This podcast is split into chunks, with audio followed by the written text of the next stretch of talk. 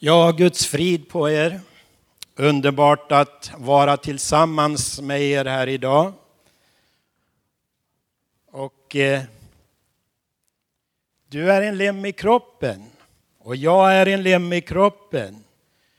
Nu är vi alla delaktiga i den här gudstjänsten. Du får gärna sitta bedjande för att bön förvandlar. Bön förvandlar till ett totalt liv i frihet.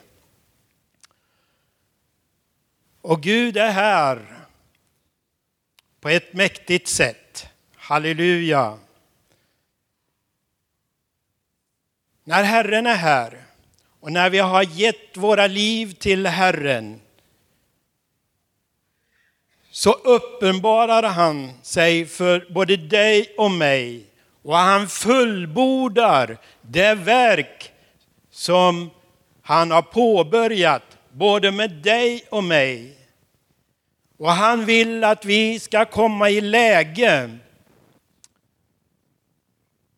för att han ska utrusta dig och mig. Halleluja. Vi ser på tidens tecken idag att tiden är nära inför Jesus ankomst. Och därför så vill han att vi ska komma i läge så att han kan utrusta både dig och mig i den här sista tiden för att tjäna honom. Tjäna honom med glädje. Tjäna honom för att hans rike ska bli uppenbarat för människor i vår omkrets, i vår närhet. Och därför, när Gud har kallat dig, så vill han att du ska ställa dig till hans förfogande. Och Gud, om någon skulle liksom ligga ner tillfälligt, tappat kontakten med Herren, så trampar han inte på dig. Han utsläcker inte en tynande veke på något sätt. Och han sönderkrossar inte ett brutet rör, utan han vill upprätta oss. Han vill upprätta oss för att vi ska vara i hans närhet. Så att han kan tala rakt in i våra hjärtan. Och den kallelse han har lagt ner i dig och mig, den vill han att, vi, att han ska fullborda den kallelsen. Och vi är en kallelse. Men ett verk, ett påbörjat verk, det är inte slut. Vi är inte färdiga på något sätt. När vi är uppryckta i himmelen, då är vi färdiga. Men i den här sista tiden så vill han att vi ska vara i hans närhet. Det här bibelordet som jag har eh, som Herren har lagt på mitt hjärta. Jag kom för en tid sedan och det skakade om mig ordentligt. Och eh, man fick liksom begrunda vad Herren vill att vi ska göra. Jag vill läsa ifrån Uppenbarelseboken, det andra kapitlet. Och det är någon vers där som har fastnat inom mig. Men jag läser hela sammanhanget för att vi ska få, en, få ta del av vad det gäller. Och jag läser ifrån första versen i andra kapitlet i Johannes uppenbarelseboken. Så står det så här. Skriv till församlingens ängel i Efesus. Så säger han som håller de sju stjärnorna i sin högra hand.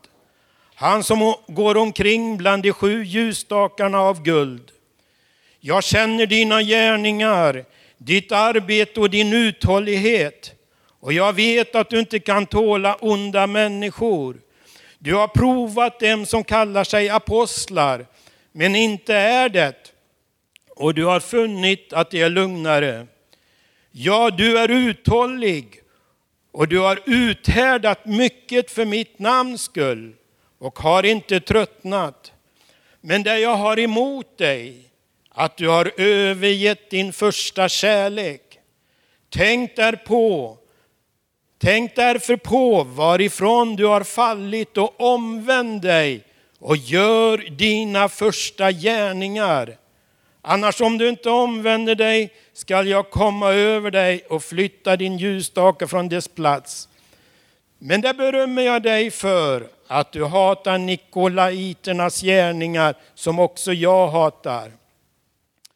Den som har öron må höra vad anden säger till församlingarna. Och åt den som segrar ska jag ge att äta av livets träd som står i Guds paradis. Amen. Den som har öron, jag vill bara, bara liksom fastna för den här versen för ett litet ögonblick. Den som har öron må höra vad anden säger till församlingarna. Den som har öron vad anden säger till församlingen. Vad anden säger till församlingen idag. Och vad anden säger till församlingen just nu. Vad anden säger rakt in i ditt hjärta. Ni vet att Jesus, han, eh, när han eh, talade över att hjälparen, den helige ande, skulle komma till oss till del. Och så, står, så säger Jesus så här om anden. Ifrån Johannes 16 och 13. Men när han kommer, sanningens ande, då ska han föra er in i hela sanningen. Ty han skall inte tala av sig själv, utan allt det han hör ska han tala.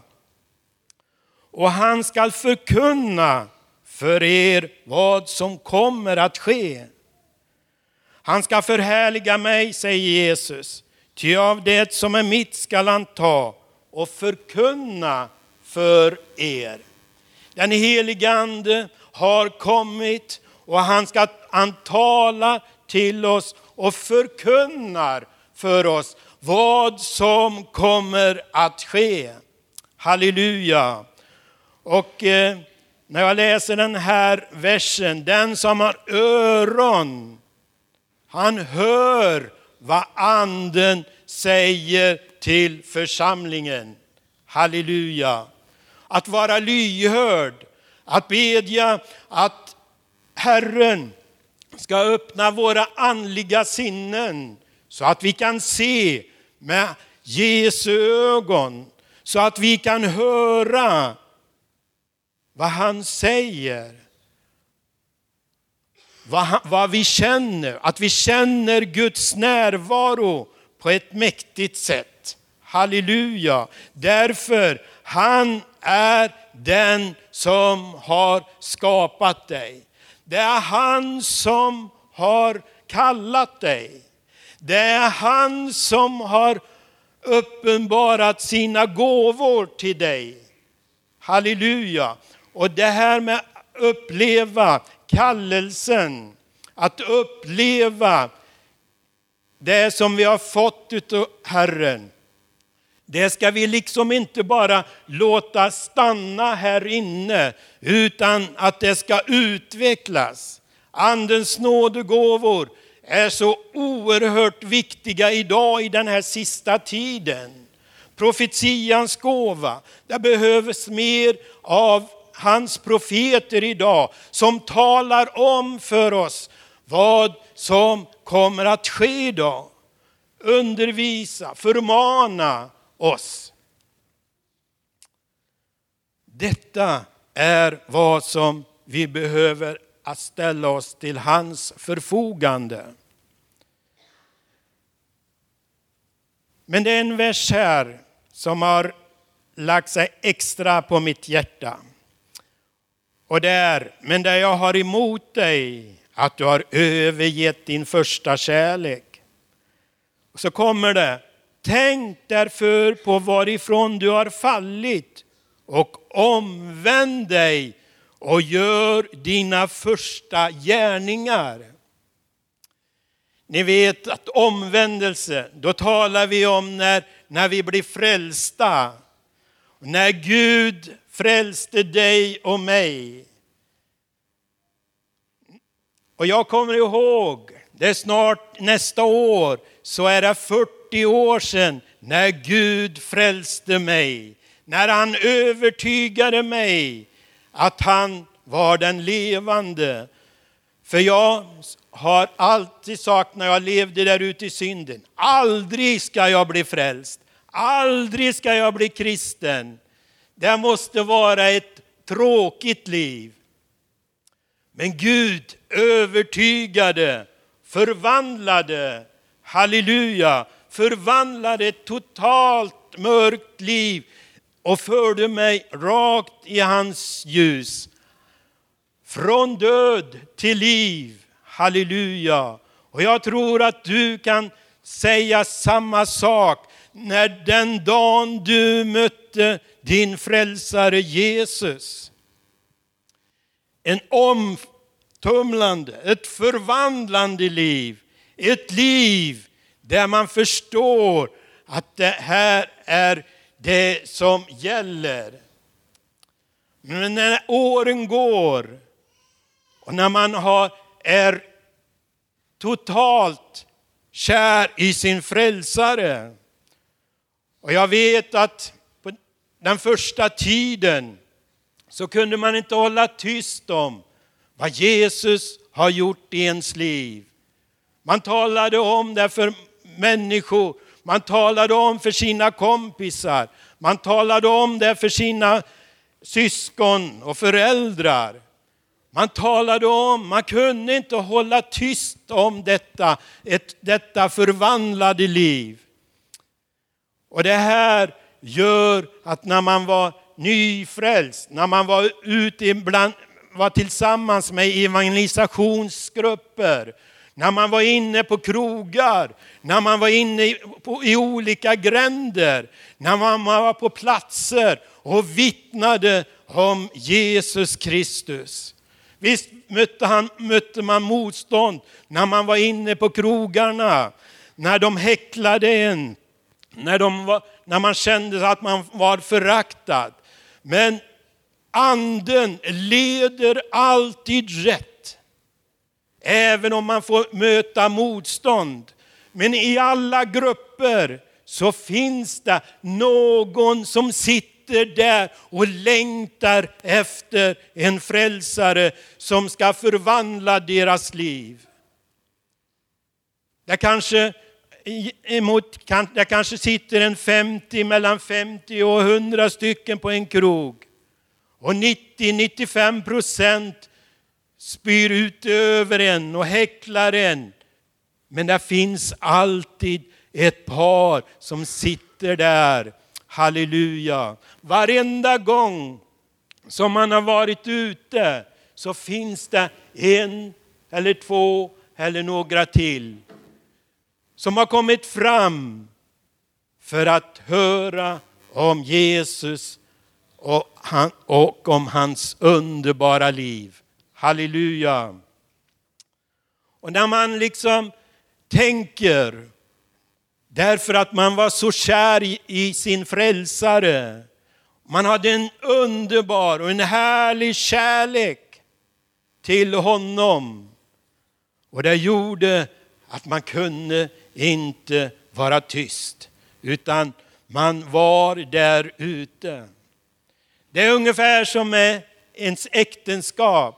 När man träffar sin trolovade, när man träffar sin livskamrat så är man totalt kär, nykär och man vet inte riktigt hur man beter sig. Men när åren går så blir det mer och mer slentrian. Och likadant är det med kärleken till vår frälsare. Det blir mer och mer slentrian. Därför att man känner att, det, att ens tid tar upp annat håll. Det jag har emot dig, sa Herren, det är att du har tappat din första kärlek. Så omvänd dig och gör dina första gärningar. När jag fick detta ordet till mig, det skakade om mig ordentligt. När, det här, när han sa, omvänd dig och gör dina första gärningar. Och då tänkte jag på den här tiden som jag har berättat om. När man var, när elden brann i ens hjärta. När elden bara gjorde att man gick ut bland människor. Och jag vet att jag har ett missbrukarliv, kriminalitet bakom mig. Och när jag blev frälst ifrån detta och när jag kom till eh, ett hem, ett kristet behandlingshem, så var vi ute och vittnade om Jesus i olika församlingar. Och vid ett tillfälle så var vi i den här församlingen också.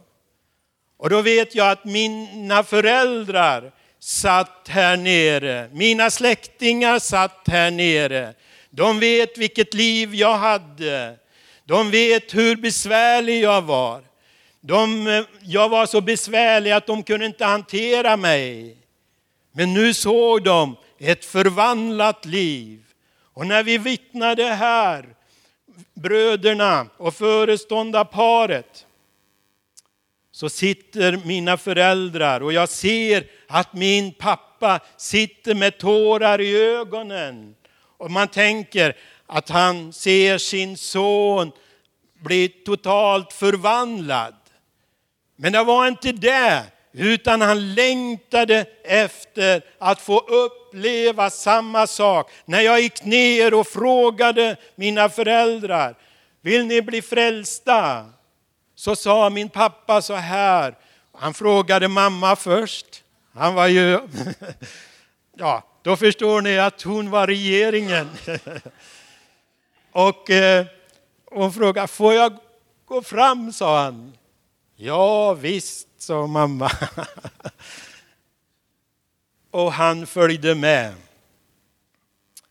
Och jag kan aldrig glömma den, det tillfället när man fick bedja för sin pappa.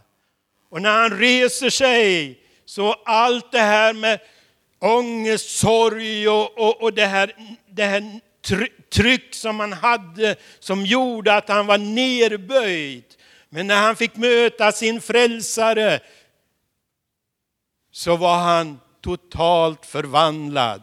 Halleluja! Och det är ju det som man vill att se, att människor vill bli frälsta och ta emot Jesus Kristus. Men som jag sa, när tiden går så blir slentrian.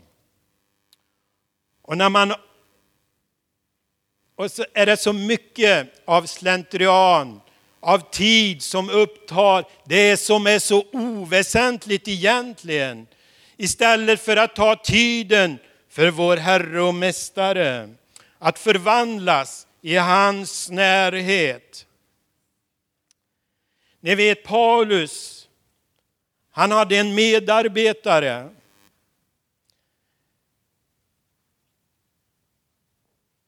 som heter Demas. Och vi vet och vi läser detta i andra Timoteus 4 och 10. Där Paulus uttrycker så här. Demas har övergett mig för denna världen, för kärleken till den här världen. Och man kommer i ett tillfälle, han lämnade sin kallelse som medarbetare till Paulus. Den kallelse som Gud hade lagt ner i Demas. Och man förstår ju att Paulus, han blev liksom förargad över att en medarbetare hade lämnat honom som skulle ut på fältet, ut och vittna, ut och skapa nya församlingar. Så förlorar man en medarbetare. Och Demas, han fick kärlek till den här världen. Och så är det många gånger i våra liv. När inte den här kärleken till Jesus upptar ens hjärta. Och jag tror att jag talar till någon här som känner att man står på en sida här, där och en sida där och är liksom tvivelaktig. Vad ska jag göra av mitt liv?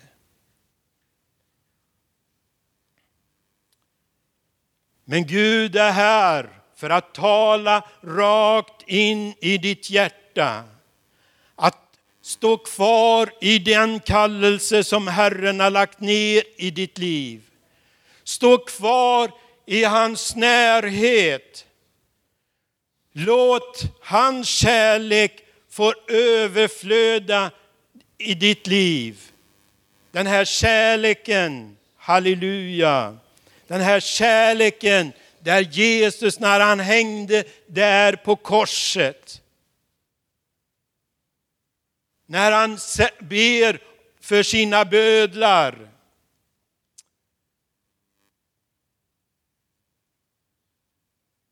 Och när han ropar rakt ut, det är fullbordat. Vilken kärlek, vilken kärlek som Gud har gett oss därför att han utgav sin son Jesus Kristus till oss. Den kärleken, den Guds kärlek som omvälver oss, som omvälvde oss när vi tog emot honom. Den kärleken ska bevaras i våra hjärtan. Halleluja. Att omvända sig. Nu vet jag inte vad som hände med Demas. Men när man, när man tittar på ens eget liv, och jag tror att både du och jag kan säga att i svåra stunder så har man tvivlat, då har man undrat, vart ska jag gå? Vart ska jag gå? Men även när man har mött motstånd och när man har känt att, att den här kärleken till Jesus ens hjärta, den, den är inte den som den borde vara. Då kanske man i tankarna så kanske man dras ut till världen. Vid ett tillfälle så sa jag till Herren, jag vill inte leva detta liv i ljumhet. Där jag, när jag jobbade på Västra högskolan här, när jag var med på personalfester för att jag skulle vittna, men det kanske övertog på något sätt det här kärleken från Jesus ifrån mig. Och jag kände att jag var på väg att tappa tron. Jag var på väg att lämna Herren. Men det man har upplevt ifrån sin frälsare, det ger man inte upp. Ett totalt förvandlat liv. Jag sa till Herren, flytta på mig, gör vad som helst bara jag kommer nära dig igen.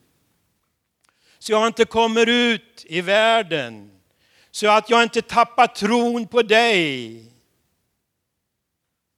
Och Herren göra en, en lång historia väldigt kort så flyttade han mig till Gästrikland och kom med i en församling. Men Herren bryr sig inte om. Han bara ser det vi beder om. I den här församlingen var det väldigt turbulens. Men där, ibland denna turbulens, så fick jag möta Herren på nytt. Därför att jag omvände mig ifrån de gärningar, de tankar som jag hade i mitt huvud. Där så uppenbarade han sin kärlek igen för mig. En annan man i Bibeln som kom till Jesus. Och vi ska läsa det ifrån Lukas, det artonde kapitlet.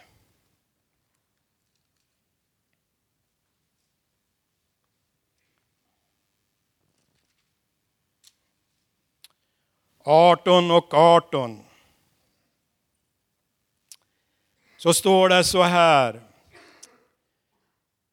En man i hög ställning frågade Jesus, Gode mästare, vad ska jag göra för att få evigt liv? Jesus sade till honom, varför kallar du mig god? Ingen är god utom en och det är Gud. Buden känner du. Du skall inte begå äktenskapsbrott. Du skall inte mörda. Du skall inte stjäla. Du skall inte vittna falskt hedra din fader och din mor. Mannen sade, allt detta har jag hållit sedan jag var ung. Jesus hörde det och sade till honom, ett fattas dig ännu. Sälj allt vad du äger och dela ut till de fattiga. Då skall du få en skatt i himlen och kom sedan och följ mig.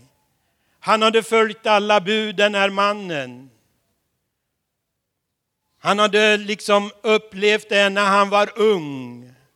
Att han följde Guds bud. Att han följde Herren. Men det var ett. Det var ett som, han, som hade fastnat i, i, i, sitt, i sitt hjärta. Och det är rikedomen. Den rikedom han älskade rikedomen mer än Gud. Jesus sa så här, du ska om du älskar din far och mor mer än mig, om du älskar din son och dotter mer än mig, sa Jesus, då är du mig inte värdig. Men den kärleken den kärleken som Gud har gett oss, den omfattar både föräldrar, barn. Den kärleken kan vi ge till våra föräldrar. Den kärleken kan vi ge till våra barn. Den kärleken kan vi ge till våra nära och kära. Men han vill att han ska vara den första och främste i ens liv. Att vi älskar honom mer, mer än allt annat. Halleluja. Den här mannen hade detta, att han hade ett som fattades honom. Bara en sak som fattades honom och det var hans rikedom som hindrade honom för att följa Jesus fullt ut. Och den rikedomen, och, det behöver inte vara pengar, det kan vara någonting annat som Jesus säger rakt in i våra liv. Ett fattas dig. Ett fattas dig. Gå och gör detta. Gå och omvänd dig ifrån det som hindrar dig fullt ut för att följa Jesus Kristus. När jag var nyfrälst så på det här hemmet så började jag arbeta på det här kristna rehabiliteringshemmet. Och min lediga tid, vi hade uppsyn, eller upp, syn över en gård som var LP strax utanför Göteborg. Det var ingen verksamhet där, men vi hade tillsyn till den här gården och det var en stor gård. Och där brukade jag vara inför Herren på min lediga tid. Och vid ett tillfälle när jag började arbeta så hade jag min sjukkassa kvar. För jag började arbeta som i rehabiliterande syfte. Så jag hade de här pengarna och jag hade fri bostad på det här hemmet, fri mat och allt vad jag behövde. Så de här pengarna la jag på hög. Och för eftersom jag inte hade så mycket utgifter, kanske lite kläder och det. Men vid ett tillfälle, och det är inte mycket pengar att tala om, men det var 74 så då var pengarna lite mer värda vad de är idag. I den, I den sats som jag pratar om. Men när pengarna hade växt lite på mitt bankkonto och när jag var i bön till Herren så sa Herren till mig, ge bort allt vad du har. Och jag protesterade genast. Jag som hade kämpat och jag som hade sett att pengarna har växt på bankkontot. Jag som hade levt ett missbrukarliv som aldrig haft några pengar tidigare som, så att man kan spara. Man förslösade dem. Och nu hade jag kämpat och samlat pengarna på hög. Och så säger Herren, ge bort allt det du har. Och då tänker man på det här, ett fattas dig, som när Jesus sa till den här mannen, ett fattas dig. Gör som jag har sagt. Gör det som jag har sagt. Herre, du, jag ger dig det du ska ha, sa jag till honom. Du får det du, du, det du ska ha, sa jag till honom. Gång på gång sa jag detta. För jag ville se, jag ville liksom inte eh, ge bort mina pengar som jag har kämpat för. Men gång på gång så kom det, ge bort allt det du har. Och till slut så gav, gav jag upp. Då sa jag till Herren, Herre då måste du visa mig. Då måste du visa mig vart, vilken jag ska ge pengarna till så inte det kommer i fel händer. Du vet den här känslan och nöden som är runt omkring en så att man kan ge kanske bort sina pengar till fel personer som kanske förslösar det på ett annat sätt än vad Gud hade tänkt. Och vid samma tillfälle så skulle föreståndarparet och bröderna hämta upp mig så vi skulle åka till Smyrna i Göteborg på ett möte. Och jag stod och väntade och väntade och väntade. Och då tänkte jag, har det hänt någonting? Varför kommer de inte? Tiden har gått över och tiden närmar sig att mötet skulle börja. Men så efter en tid så kom det ena föreståndarparet och sa vi kan inte åka på möte, det har hänt någonting på hemmet. Vi har blivit bestulna, någon har varit inne i kassaskåpet och tagit alla pengarna. Och så sa hon summan istället för att beklaga det här inom mig så sa det halleluja. Därför att det var exakt den summan som jag hade. Det här att fattas, ett fattas dig. Ett fattas dig. Så får man begrunda i sitt hjärta.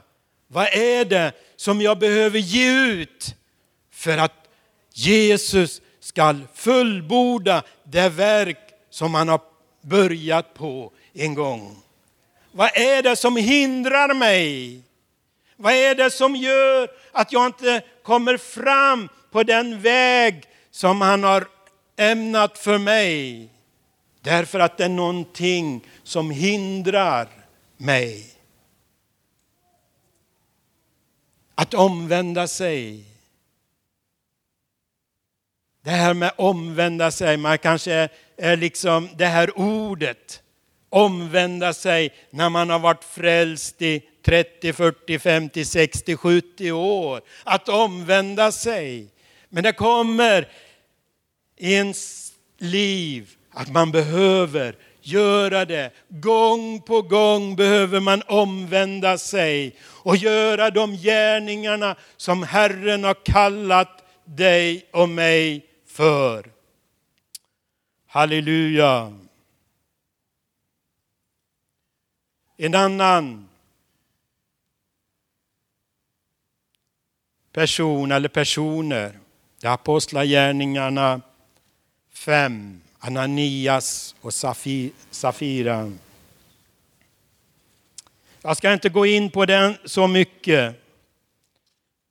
Utan det är bara ett ord som Petrus säger till Ananias. Ni vet Ananias och Safira, de sålde sin egendom och skulle lämna pengarna till lärjungarna, till apostlarna, för att de skulle delas ut till de fattiga. Men så behöll de lite.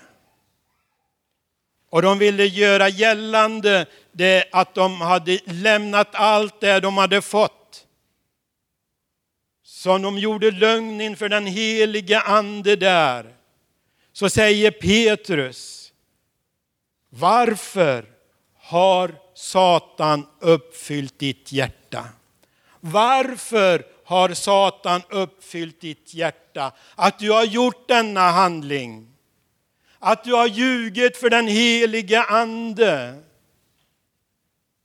Att omvända sig. Det blev ingen omvändelse här och jag vill inte gå in på detta just nu.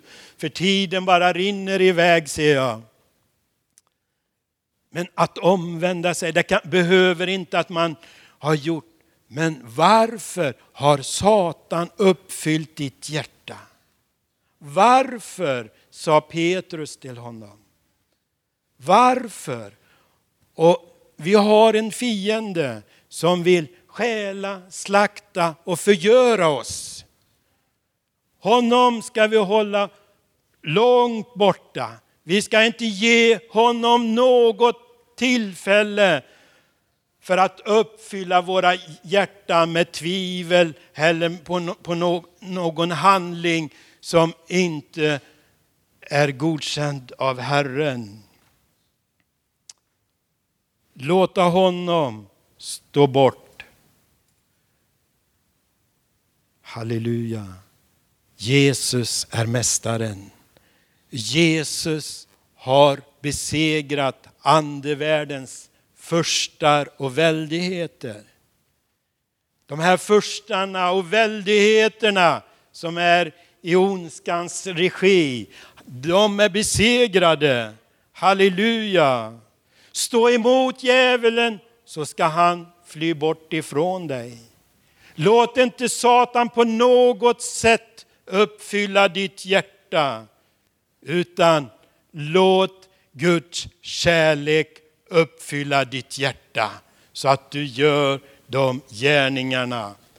Vi felar, vi, är brist, vi har brister var och en av oss. Vi är människor. Men Jesus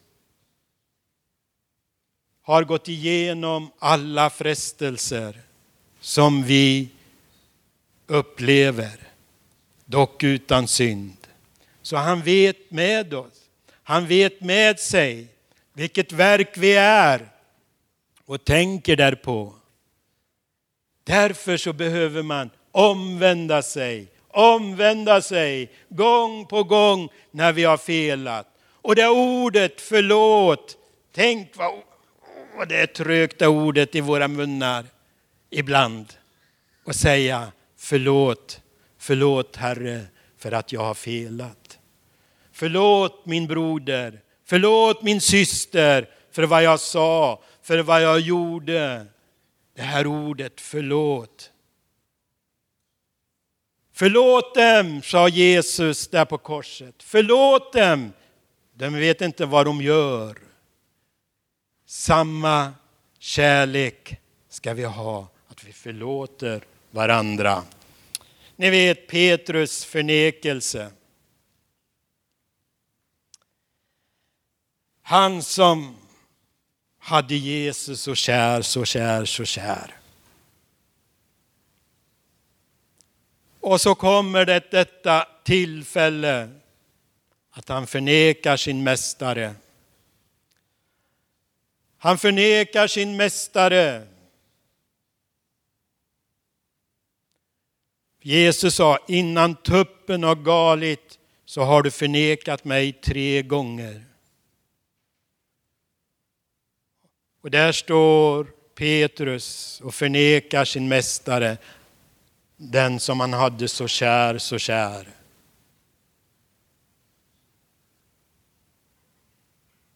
Tre gånger förnekar han och då gol tuppen. Och Jesus och Petrus ögon möts där på kvällen. Och så kommer det här inom honom. Han går bort och gråter. Därför att han har förnekat sin mästare. Och så dör Jesus. Han uppstår, men så uppenbarar sig Jesus för sina lärjungar. Hälsa särskilt Petrus. Det var de orden som han sa. Hälsa särskilt Petrus. Och så kommer en underbar upprättelse.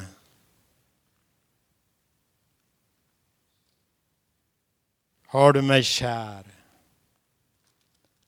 Älskar du mig mer än alla andra? Simon, älskar du mig mer än dessa? Halleluja. Och tre gånger får han den här frågan. Älskar du mig? Älskar du mig? Och där så blir han upprättad. När han omvände sig, halleluja, och gav sitt liv på nytt till Jesus där. Och på pingstedagen så står Petrus där och predikar. Halleluja. Anden gav honom ord som han talade ut över folkmassan. Och på den dagen så blev 3000 frälsta.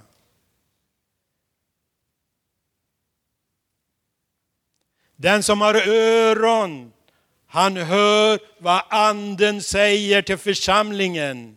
Halleluja. Den som har öron, han hör vad anden säger till församlingen. Halleluja. Att ha honom kär. Att sätta honom främst i ens hjärta.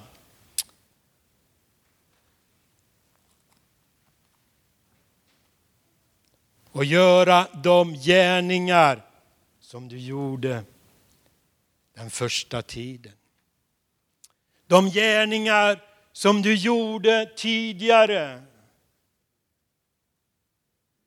De gärningar som du gjorde för en tid sedan. Men som du gav upp på grund kanske av människors påfund. Du kanske gav upp därför att någon sa till dig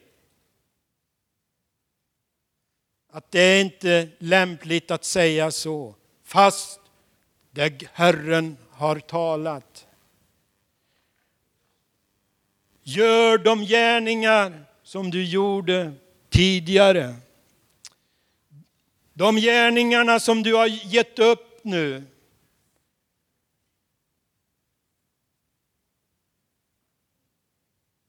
Halleluja, Jesus är här. Och på samma ord som han sa till Petrus så säger han rakt in i mitt och ditt hjärta. Älskar du mig? Älskar du mig? Älskar du mig? Den här första kärleken som vi hade till Jesus. Åh, vad jag önskar! Åh, vad jag beder! Herre, ge mig tillbaka den första kärleken när jag har svalnat, när jag är ljum. Jag vill brinna för dig. Jag vill tjäna dig den här sista tiden. Jag vill tjäna dig på ett sådant sätt så att min, mina nära och kära en dag får vara med där hemma. Jag har barn som lämnade Jesus i sin ungdom. Jag vill se dem hemma. Halleluja. Jag vill se mina nära och kära. Jag vill se min omgivning. Att kunna göra detta. Att vittna på gengåvan som vi alla känner till. Är det olika människor. Det är från frivården, Försäkringskassan, Arbetsförmedlingen. Alla möjliga fina, goda människor. Som kanske har, liksom som jag, haft ett missbrukarliv bakom sig. Men tänk att få säga något där på sin arbetsplats.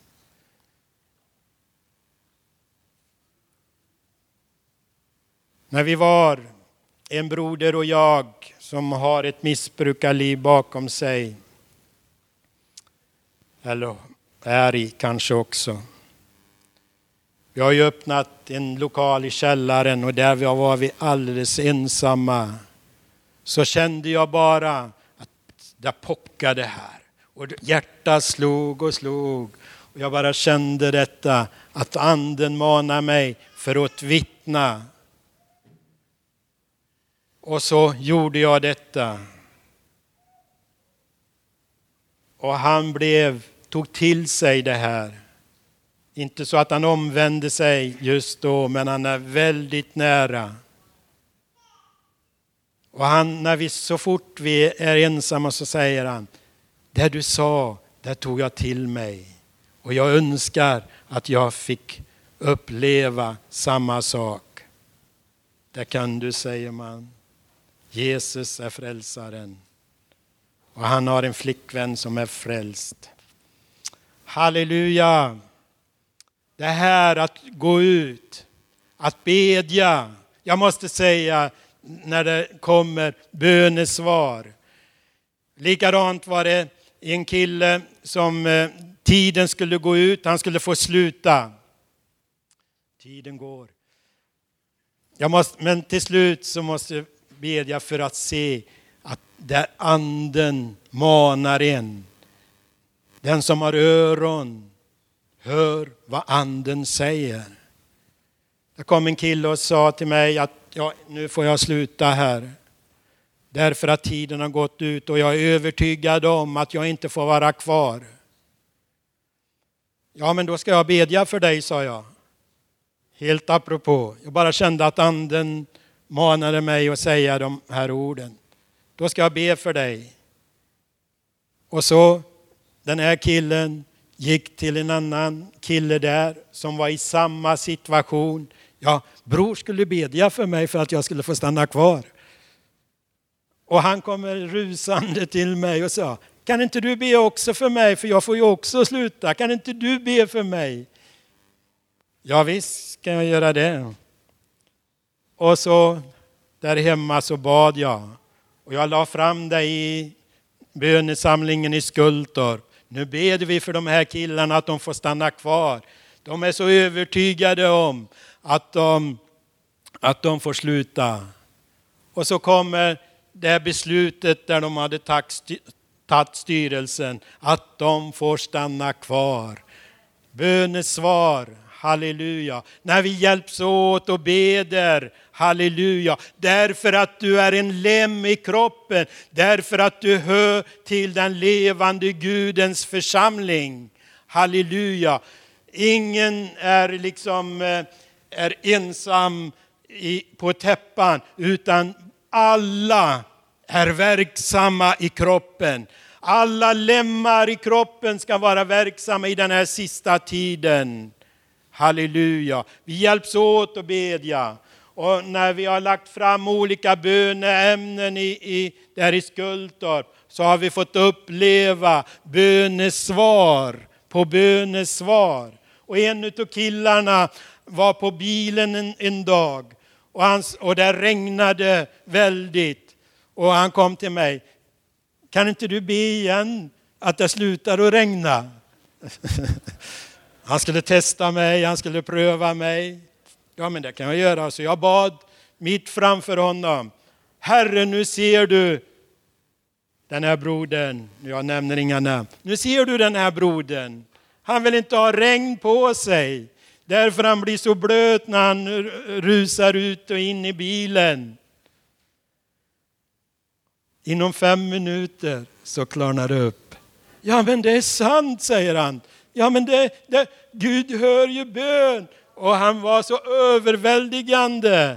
Och han vet att jag berättar att jag åker till LP på tisdagarna. Men då ska jag följa med dig en dag till LP. Så bed. Bed för de här bröderna som jag har talat om. Bed mycket för gengåvan. Halleluja.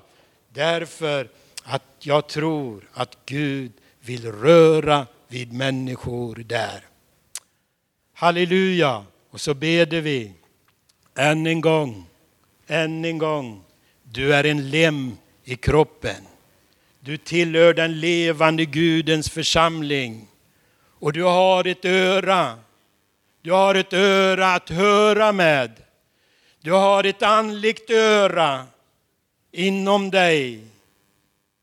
Lyssna vad anden säger till dig. Lyssna vad anden säger till dig församling. Amen. Herre, jag bara tackar dig, jag bara prisar dig, jag bara ärar dig för att du är här i denna stund.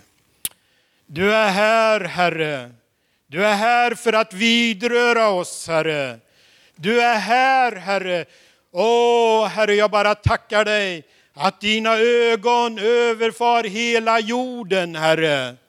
Åh, Herre, jag bara tackar dig. Du ser rakt in i våra hjärtan i denna stund, Herre. Vi kan inte dölja något för dig, Herre. Vi kan inte gömma något, Herre. Vi kan inte dölja något för dig, utan allting är uppenbart i våra liv, Herre. Halleluja! Med din kärlek, Herre. Och jag bara tackar dig att, och prisar dig i denna stund, Herre. Att med din kärlek, Herre, du begjuter oss med din kärlek, Herre. Halleluja! Åh, den kärleken som du visar oss på Golgata, Herre. När du tog vår synd på dig, Herre. När du försonade oss med vår himmelske far, Herre. Den kärleken så omvälves du i denna stund över oss, Herre. Halleluja! Herre, om du ser att någon behöver omvända sig ifrån gärningar som inte behagar dig, Herre. Så möt oss i denna stund, för du älskar oss, Herre. Du älskar oss, Herre. Du vill fullborda det som du har påbörjat i våra liv, Herre. Halleluja! Åh, Herre, jag bara tackar dig, jag bara prisar dig, jag bara ärar dig. Halleluja! Halleluja! Halleluja! Tack, Herre. Åh, jag bara prisar dig, jag ärar dig. Känner du att du vill ha förbön? Förebedjarna finns här. Och känner du Och nu ska vi liksom inte vara så här, går jag fram så tror alla att jag har syndat. Det är inte så, utan Herren vill röra vid dig och mig. Därför så söker vi honom. Därför så behöver vi bönehjälp. Att andra, när man beder för mig, du kanske inte, du kan, det kanske är så stängt här inom dig att du inte kan uttrycka det på det sätt som du vill. Därför så är förebedjarna här för att bedja för dig, för att Herren ska ge dig bönesvar. Halleluja! Så vi samlas här framme och känner du att, att du misslyckas så är Herren här och säger Älskar du mig? Han älskar dig så oerhört. Amen. Nu beder vi. Om du inte kommer fram så sitt där i bänken och bed. Och har du förtroende för din eh, grannvän vän intill dig så bara säg, så bara säg bed för mig.